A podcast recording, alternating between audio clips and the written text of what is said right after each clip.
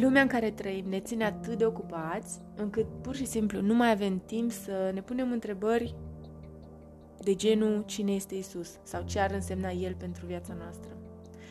Deși sunt sigură că în copilărie ai auzit despre Dumnezeu, dar cu cât ai înaintat în vârstă și cu cât te-ai adâncit în îndeplinirea scopurilor legate de carieră, de statutul social și așa mai departe, te-ai tot îndepărtat de noțiunea unui Dumnezeu care vrea să fie tatăl tău.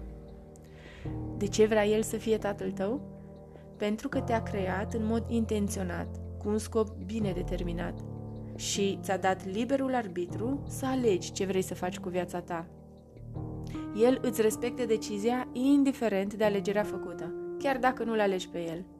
Dar totuși, din dragostea pe care ți-o poartă, el nu renunță la tine. Și câte vreme ești în viață, mereu îți trimite ocazii. La fel cum este și acest clip, prin care să te facă să înțelegi că doar lângă el găsești adevărata împlinire. Iată un adevăr solid, care nu se schimbă indiferent de crezul tău. Dumnezeu nu face greșeli. El nu creează rebuturi sau jumătăți de oameni. De aceea, intră în acord cu adevărul acesta. Tu nu ești o greșeală. Motivul pentru care ești pe pământ este anticipat, plănuit, bine determinat. Și toate detaliile legate de viața ta sunt atent selecționate și aliniate de tatăl tău, care este autorul tuturor acestor evenimente. Indiferent dacă ai auzit asta sau nu, vreau ca astăzi să-ți spun despre dragostea lui Dumnezeu pentru tine și ce, sau mai exact cine, este Isus în viața ta. Trăind în afara lui Dumnezeu, conștient sau inconștient, te-ai sustras de sub protecția lui Dumnezeu. Conștiința ta astfel a fost redusă la tăcere și ai pierdut busola care te ajuta să navighezi prin viață. Încet, încet, ai tot cioplit din valorile morale și astfel ai început să devii tot mai tolerant în ceea ce privește păcatul. Comparându-te cu cei din jurul tău, nu ți s-a mai părut chiar atât de grav să minți din când în când, ori să te implici în tot felul de relații mult mai devreme decât era cazul, ori să fii invidios, sau să începi să faci diferite lucruri doar pentru că sunt la modă, dar fără a avea un beneficiu real de pe urma lor și așa mai departe. Toate aceste lucruri sunt, de fapt, capcane, menite să te facă să stai departe de Dumnezeu. Și dacă întrebi de ce toate astea și care este sensul acestei bătălii spirituale, răspunsul vine tocmai din lumea spirituală. Deoarece trăim pe pământ, avem tendința să ascultăm de instinctul natural, de a ne satisface orice poftă, de a căuta confortul și bunăstarea.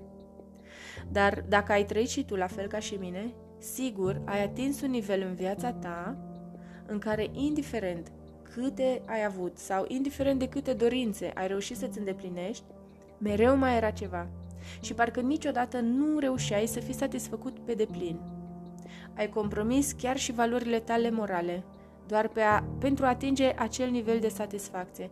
Dar odată ce ai ajuns în punctul dorit, ai realizat că fericirea ține doar o vreme, iar atunci când ai avut această revelație, te-ai întors la punctul zero și a trebuit să iei de la capăt. Omul este o ființă spirituală. Acest lucru devine din ce în ce mai evident și foarte multă lume începe să înțeleagă că există ceva mai mult decât viața asta. Și înainte ca orice să se manifeste în lumea fizică, deja a avut loc în lumea spirituală. Momentul în care ai ales în mod deliberat să treci peste conștiința ta, ai semnat un acord legal prin care ai încălcat legea lui Dumnezeu, iar consecința acestui act este moartea, dar nu moartea fizică a organismului, așa cum eu am crezut despre Dumnezeu, ci moartea spirituală, moartea veșnică. Ca să înțelegem cât de serios este Dumnezeu cu această lege, în peisaj apare Isus, Fiul lui, care a venit pe pământ, îmbrăcat în același trup ca și al nostru, supus la exact același slăbiciuni ca și ale noastre și a trăit viața pe care noi trebuia de fapt să o trăim.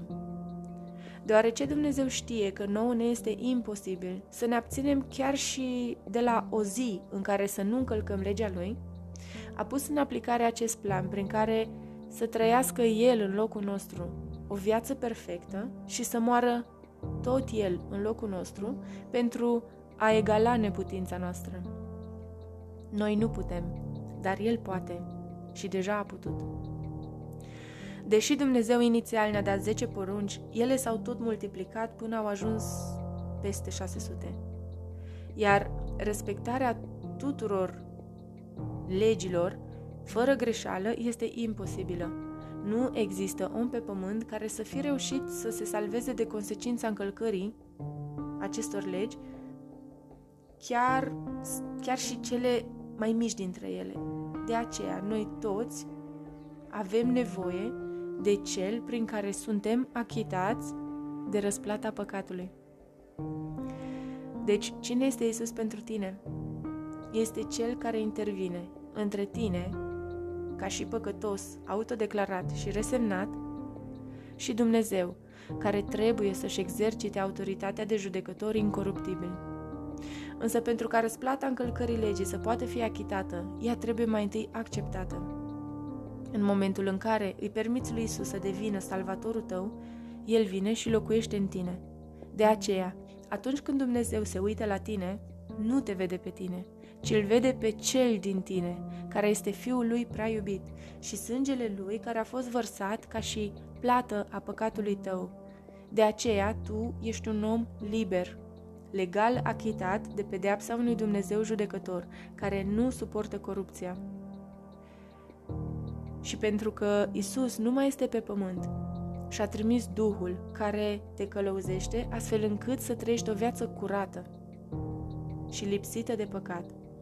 Prin Duhul Sfânt, din momentul în care îl accepti pe Isus în viața ta, începe procesul de transformare a ființei tale decăzute în omul care a fost inițial creat să fie. Încet și sigur, vei deveni tot mai asemenea cu cel care te-a chemat și vei dezvolta alergie la minciună, bârfă, furt, invidie și tot ceea ce înainte îți plăcea. Nu vei mai putea compromite legea morală a lui Dumnezeu. În cuvinte puține, încălcând legea lui Dumnezeu, ai atras asupra ta, ca și consecință, mânia unui Dumnezeu drept, prin Isus însă poți fi absolvit de vină, deoarece El a absorbit-o pe toată prin moartea sa. Partea ta este să ai disponibilitatea de a accepta despre tine însuți că nu ai cum de unul singur să stai în fața unui Dumnezeu perfect și că ai nevoie de un mijlocitor la fel de perfect. Iar numele Lui este Isus Hristos din Nazaret, care din dragoste pentru tine a ales să vină pe pământ să trăiască o viață perfectă și să moară o, moar- o moarte brutală, care era de drept a ta și a mea. În Isus Hristos există un plan strategic de rezolvare a oricărei probleme cu care te confrunți. Caută-l și lasă-l să te surprindă. Până marțea viitoare, trăiește viața altfel.